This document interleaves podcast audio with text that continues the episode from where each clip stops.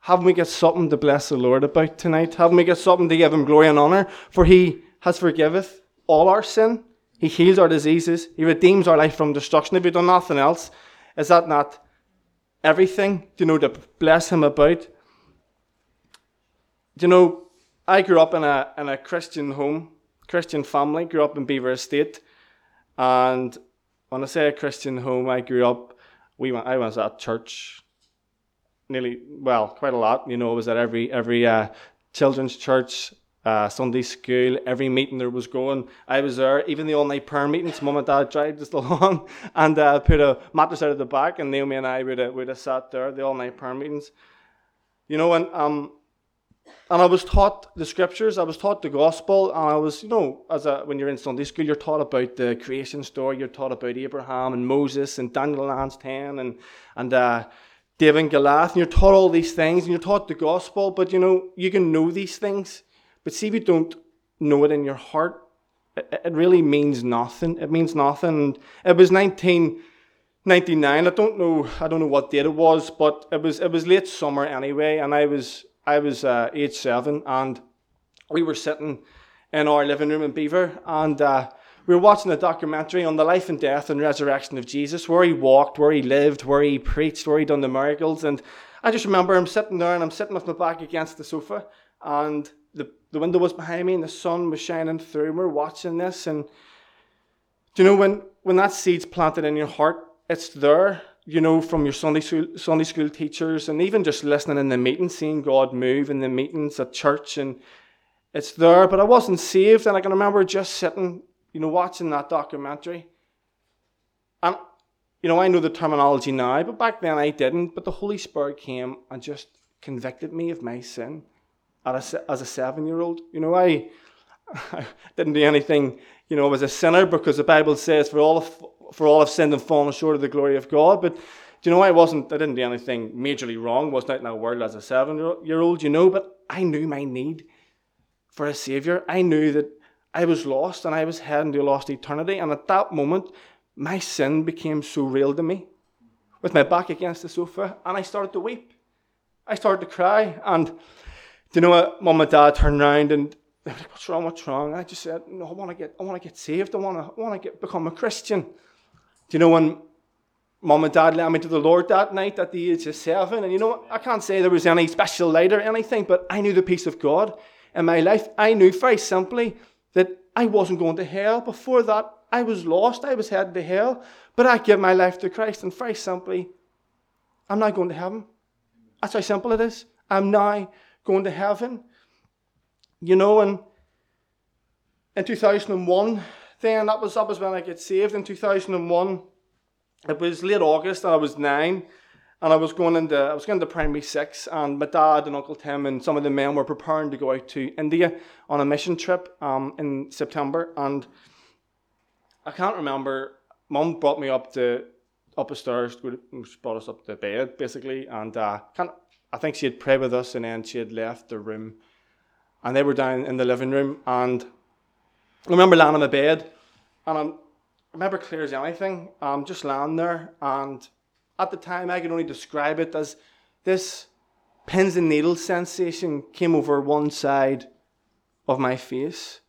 I didn't know what, ha- what was going on, didn't know what happened, scared the life clean out of me. But I was lying on my bed, you know, at this as this nine year old, literally paralyzed in my bed. I couldn't move as when this pins and needles sensation was was going on. I was aware of my surroundings. I was aware of my room, but I, I, I couldn't move until this left. You know, that night I went away, came went down the stairs, and I, I spoke to mum and dad, told them about it, phoned out of ours, and I can't remember what, what went on, but I felt fine. I felt fine. The next day I was up running about, probably kicking football, probably that's all i done. And mum brought me to bed that night, the next night, and can't remember whether it was after she prayed with me or before she prayed. But she was in the room and this happened again. One side of my face. And I took an epileptic seizure. Do you know when to describe it? I didn't know what was I can only describe it as pins and needles, but on one side of my face it drooped. It went distorted. It was disfigured. I can't can't really think of what it must have felt for mum to see me being a father myself, seeing Jacob or Sarah. You know, I was taking an epileptic seizure, my, my mouth drooped, my eye twitched really fast, and I went disfigured, distorted. I took a seizure. I remember mum shouting, Stephen, Stephen, from the ambulance. I can remember clear as anything that night. The ambulance came. It was fine after I went in the ambulance. I don't know what ambulance it was, had all the teddy bears. And there was loads of teddy bears in one of the ambulances. Went to the children's hospital and uh, they run scans. They done tests with me and basically there was a big long name for it. I don't know what I don't, I don't even know what it's called, but it was childhood epilepsy. And they told me that this would not go away, possibly till your late teens, your early twenties, maybe even your mid twenties, possibly. You're going to have to take this medication through a syringe that's going it will hopefully numb it down, maybe take it away. But um that was that's what they had told me. I remember one particular night in the hospital. I think I'd taken a I was taking seizures every every night that week when I was in the hospital. I remember I remember being on the being on that hospital bed. Mum and Dad were, I think, we were near to the bottom to the left, and Granny and Granda were there, on my side, and I'd taken this seizure. You know what? They started to pray. Just remember them praying for healing, for a miracle over this life. The doctor, I, can't remember the doctor was there or not, but they just started to pray, and I can remember that specific night, and that's what we done. You know, I was I came out of hospital then with this diagnosis, and that's what we done. We went to prayer. We started to believe. The church started to pray for a healing. The church started to pray for a miracle for my body. You know, going forward, you know, Dad went to India. Um, they had to come home short because uh, the Twin Towers happened. But uh, I recited a wee scripture verse every night before bed. Now, it was on a handkerchief. There's no power in a handkerchief whatsoever, but there is power in God's word. And the scripture verse said this, and I recited it every night before I went to sleep. When I lie down, I shall not be afraid. Yes, I shall lie down, and my sleep shall be sweet. And I was holding on to that as a promise that every fear that would come upon me, every anxiety that may surround me, that the Lord would just take away. He would just fill me with His peace as I was going to sleep because it happened right before I was going to sleep. So, you know, so we, we, we started to pray for God's healing. I was just, just quoting God's word.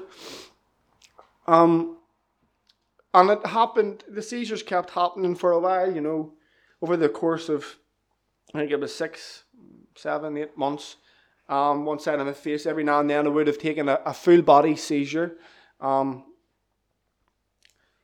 but later on, the, the following year, that was 2001, 2002, I, I hadn't taken a seizure for a while, and I remember coming down to the kitchen and we had the big medicine cupboard. Everyone's got a medicine cupboard, and I was sitting on the counter. Mum was, mum well, mum, we were, we were going to take a medicine, but I hadn't taken a seizure for a while. And I, I remember mum saying, Jonathan, will we believe that God's healed you? Will we believe that God has healed you? And we'll not, we'll not take the medicine? I said, yeah, okay. Yeah, we'll believe. We'll believe God. We'll trust God. We'll put our faith in God. We'll, we'll believe that I'm healed. And that was 2002. I can say 19 years on, I haven't had a seizure. I give all glory to God. It's all because of Him. It's all because of what He done. You know, I didn't take the medication. I can't remember what the conversation was going back to the hospital to do, you know, you're going for checkups. But you know what? God healed this life. God set me free from that sickness and God made me whole. And I want to give all glory to Him that I can share this with you tonight that if you have a sickness, God's able to heal. He's able to heal. He's able to heal you. Keep believing. Keep praying. God can't do it if it's His will. You know, so 2002, 2003, I was, I was starting Lagan College. Um, yeah, to be honest, I really didn't like Lagan. to be honest, um, did you? no, I didn't. I didn't like Lagan at all. Um, going from P seven into first year, don't know, your, your eyes are open when you get into secondary school. You see and you hear a lot of things. Uh, but then Lagan, you know, all I can remember was there was a lot of fights. There was a lot of fights. The police were called. Uh, I think there was drugs found in the lower playground. And I mean, I came from a, a Christian home, a sheltered family into, into this. And Was going, whoa, what's going on? Wow, you know. But, but if I back up, in the August before I started school, there was a youth camp that we had, and Uncle Tim was preaching, and Paul Mockelson was preaching, and there was a particular night, Tuesday night, David was leading worship at this camp up in, there was up a big schoolhouse up in uh, North Coast, and Uncle Tim was preaching. I can't remember what he was preaching on, but I do know he was talking about being baptized in the Holy Spirit being filled with the Holy Spirit, and he made, you know, he just he made a call for those who wanted to get baptized and were to come to the front. And I remember going to the front, and I'm standing. The wall in front of me was arm's length, and there was a big school window to my left. And Uncle Tim came over, and he he stuck his big hand in my head, and his other hand was either on my chest, on my on my shoulder, and he started to pray, and he started to pray, and he started to pray, and he kept on praying. I just remember he kept on praying for me. And I want to thank the Lord that night the Holy Spirit baptized me. And the reason why I'm saying that, that He filled me with the Holy Spirit, the reason why I'm saying that is because I believe that that particular night, it was, it was His help to get me through my secondary years. It was hard. It was hard as a Christian, but the Holy Spirit saw me through first year and like it in second year, like, and I remember taking a stand. You know, at certain points, you know, friends are talking about doing this, doing that, and I'm going, I don't do that. I'm a Christian. I don't do that. I don't say that. You know, there's just be simple things, but back then when you're when you're 12 and you're 13, it is a witness. It is a witness to your friends around you, and uh, it's funny thinking back on it now. But you know, when kids hear that, you know, they start making fun of you. Fun of you, you know. And there was back then there was a a social networking like Facebook, but it was called Bebo, and I don't know what that was, but it was called Bebo. That's what it was called. And somebody had wrote on it, Johnny Nixon's dad is Moses. so it's funny looking back on it now.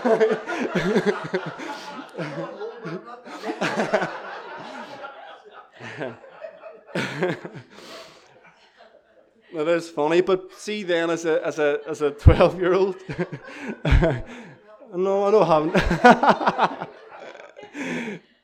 you know, it was hard, you know, hearing as a 12 year old you're trying to make a stand in school, you know, just those comments like that coming along, you know, but God was good through it.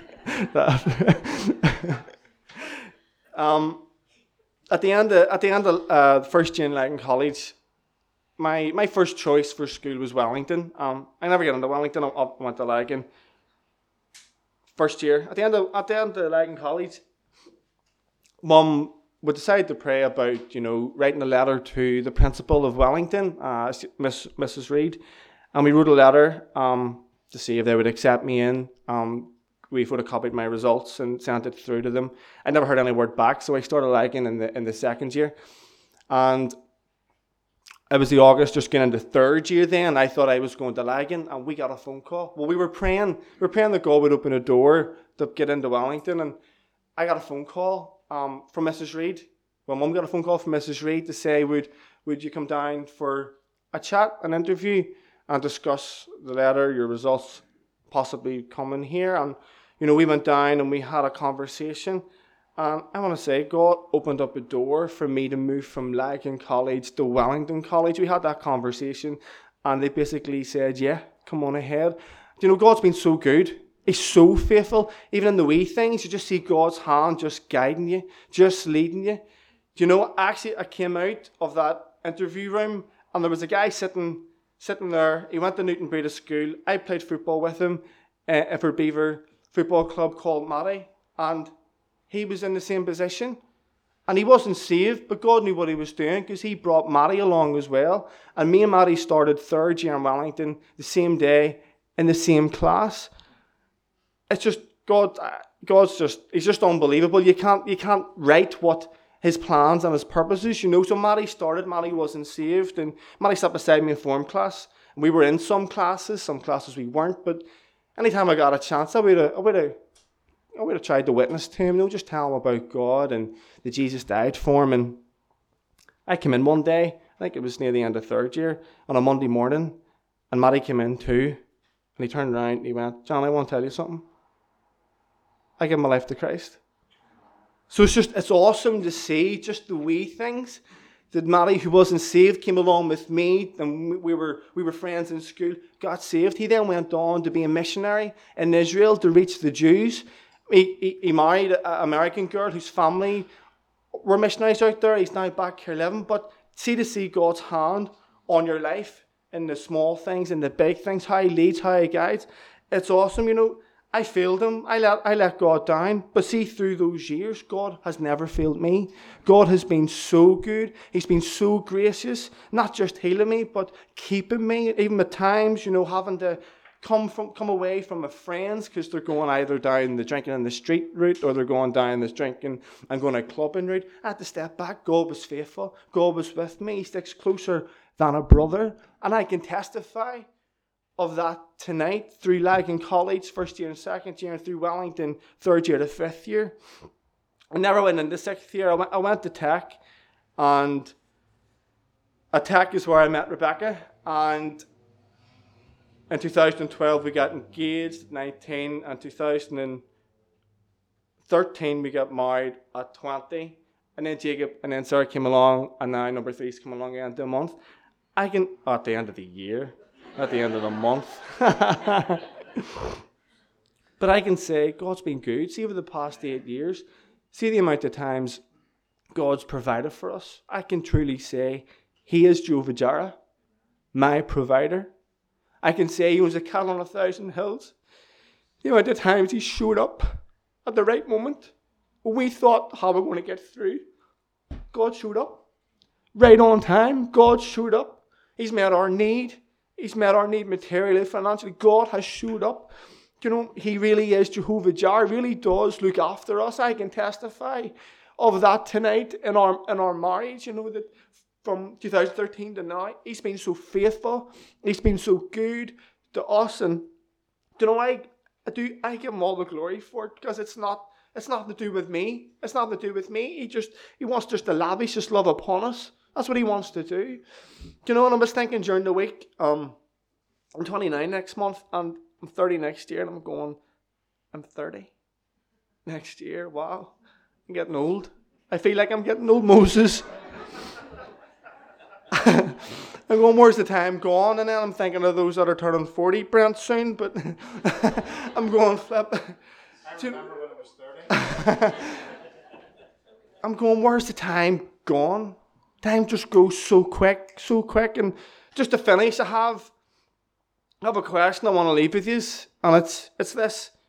What is your life worth in the light of where you will spend eternity?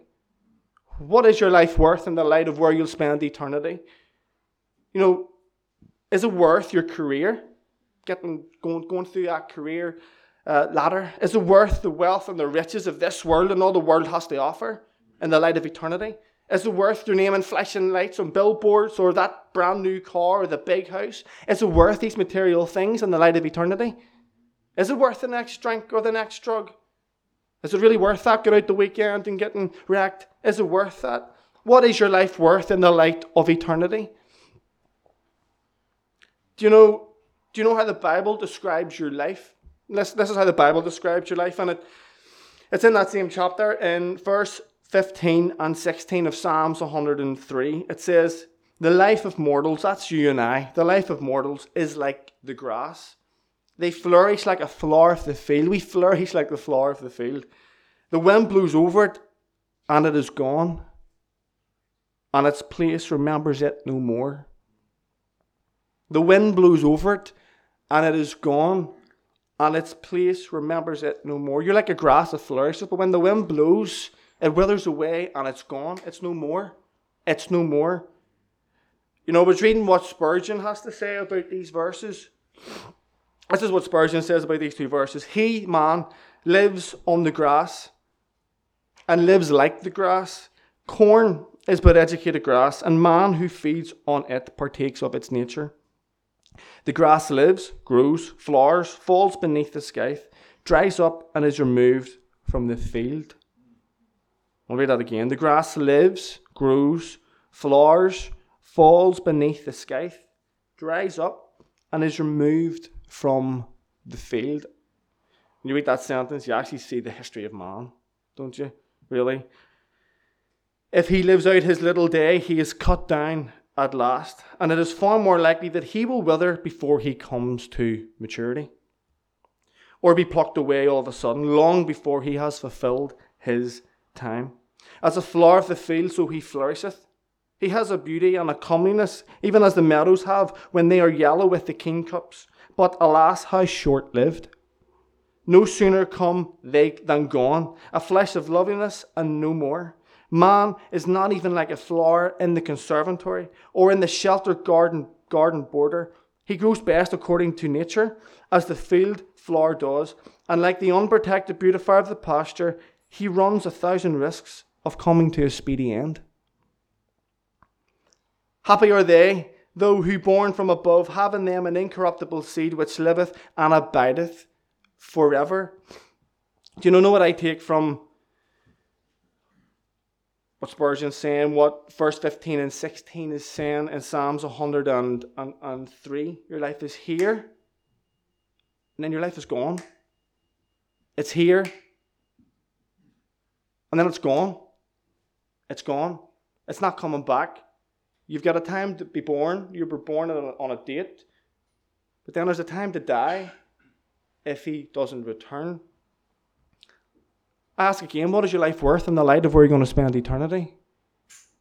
Your life is here and then it's gone. It is here and then it's gone. And I'm emphasizing the point, just like the grass, you're here and then you're gone. Like the, the breath that you breathe in that frosty morning, you see it in that cold frosty morning, you breathe out, you see your breath just for a second, it's here and then it's gone. It's not coming back. There's no return to that breath. Or you put the kettle on the morning and you see the steam coming out from the kettle, maybe 30, 40 seconds, you see it, and then it disappears, it vanishes. Your life is here and then it's gone. Do you know, seeing between here and gone, that's your life. You've got one shot at this life. There is no second chance. You're not going to come back as anything else. The Bible says it's appointed unto man once to die and then the judgment. And I want to emphasize the point again your life is here and then your life is gone. You're not going to get another second chance at this life. What you do here on earth, the decision you make tonight could spend, could, could decide where you spend eternity. Do you know, it's here and then it's gone. It's gone. It's gone. That work gone. Do you know, and no one knows the day and the hour that we're going to take our last breath. You might think, I've got next week or next month, I'll wait the next year, or I'll wait till I'm older. But in all honesty, you could lay your head, and I could lay my head on my pillow tonight, and I may not waken up in the morning. The same goes for you. That is the truth. Nobody, nobody knows when you're going to take your last breath. Your life is here, and then your life is gone. I'm not trying to scare you or fear you into doing anything, but I'm trying to show the urgency of right now, of getting your life right with Christ tonight. Don't wait the next week. Don't wait till next month or next year or 10 years' time or when you're older. You might not get there. You might not get next week. You might not get tomorrow morning. The Bible says that today is the day of salvation. Do you know what you do between here and gone? Will decide where you will spend eternity. What is your life worth in the light of where you will spend eternity? Do you know salvation is on offer for you tonight? It is a gift for you to receive. You have the opportunity opportunity tonight to accept that gift or to reject the gift of salvation. Do you know Romans 6:23 says for the wages of sin is death, but the free gift, the free gift of God is eternal life in Christ Jesus our Lord. It's a free gift. You don't have to earn it. You don't have to pay it back. You're not having to beat yourself up for it. God is giving you a free gift tonight that you can choose to accept eternal life with Him eternal life with Him. Ephesians 2 and 8 says, For by grace you have been saved through faith, and it's not of yourselves, it is the gift of God. There's a gift on offer for you tonight. And do you know what? God's not going to force you to receive this gift. He's, he's so awesome in His love. He loves you so much that He sent His Son to die for you. But because of His love, He's given you the choice and the opportunity tonight to receive this gift of salvation. Don't put it off the next week, next year, 10 years' time. It's tonight. The urgency is tonight, for your life is here and then it's gone. But God does desire that you receive this gift. Do you know, when you receive this gift of salvation, not only are you born again, that you turn from the life that you once lived and you turn and you live for Christ. But there's perks with the gift, so to speak. When you receive this gift of salvation, you receive eternal life in heaven. You receive a mansion in heaven. When you get there, you'll worship Him with all your might. You'll bow down before Him and give Him glory. Eternal life in heaven. If you receive this gift, if you receive this gift, He'll give you the power and the victory to conquer sin in your life. You'll be able to overcome sin in your life through the power of the Holy Spirit if you receive the gift of salvation. If you're, if you're weighed down with fear and anxiety, you receive the gift of salvation through Jesus Christ. He'll give you a peace that passeth all understanding. He'll give you a peace like no other, that you can go through life and know you've got the peace of God just resting upon you. You know if you're depressed, if you're downcast, receive this gift of salvation, for God promises that He'll give you a joy unspeakable and full of glory. It is a joy unspeakable and full of glory that no matter what you're going through, no matter if you're downcast, He can give you a joy like no other. And if you're going through the trials of life and you don't know where to turn, you don't know what to go to, you're in a valley, you're in a storm, and you don't know how you're going to get out of it, receive the gift of salvation because through Jesus and the power of His Holy Spirit, He'll give you a strength like no other to get you through the trials of life. This is what He has on offer for you. It, you don't receive this gift. Well, then, the Bible says that there's a place called hell that if you're not saved, that's where you're heading to. And the Bible says there will be weeping of gnashing of teeth. The Bible says it's like a lake of fire. Is that what you want? God's not forcing you to do anything, but is, is that what you want? Is eternity in heaven really worth forsaking for that high end career? Career in itself isn't wrong. But if that is your life, if that becomes your God, where is it going to lead you? Where, where is it going to lead you, really? Where's it going to lead you? Eternity, speaking. Is eternity in heaven really worth forsaking for the wealth and the riches of this world? You know, the Bible says the love of money is the root of all evil. If that becomes your drive, money, money, money, I need money, I need to get more money, and it becomes your God, where's it going to lead you? Where is it going to lead you? And the light of where you spend eternity? Is eternity in heaven really worth forsaking for your name and flesh and lights? That new car, that big house, the material things, them in themselves isn't wrong. But see if that is all you want, is all you desire, and you don't desire God, where's it going to lead you? The Bible says that all these things are going to burn when He returns. They're for the fire. You can't bring them with you when you die. Is that what you want? Do you know, maybe, maybe you can't, maybe you want to give your life to Christ, but you can't stop drinking that alcohol or you can't give up that, that drug that you keep taking. Do you know what the Bible says? Call on the name of the Lord and you shall be saved. If you call on the name of Jesus, well, if you call on the name of Jesus, well, the deaf can hear again. The blind receive their sight. The lame can walk again. The dead are raised again. If you call on the name of Jesus, every chain, the chain of addiction, the chain of alcohol addiction, the chain of drug addiction on your life can be broken too. Broken too. You can be set free from that addiction if you call on the name of Jesus. The Bible says today, if you hear his voice, hearken not your heart. You know, I urge you to receive this gift of salvation. Your life is here and then your life is gone. Your life is gone. The Bible says Now is the day of salvation. Do you know what you're you going to do? It's entirely up to you. But I've, pre- I've presented to you the truth of God's word, and it is a gift. It is a gift that you can freely receive and freely receive the benefits as Psalms 103 instructs us not to forget his benefits. Freely receive all the benefits that he has for you.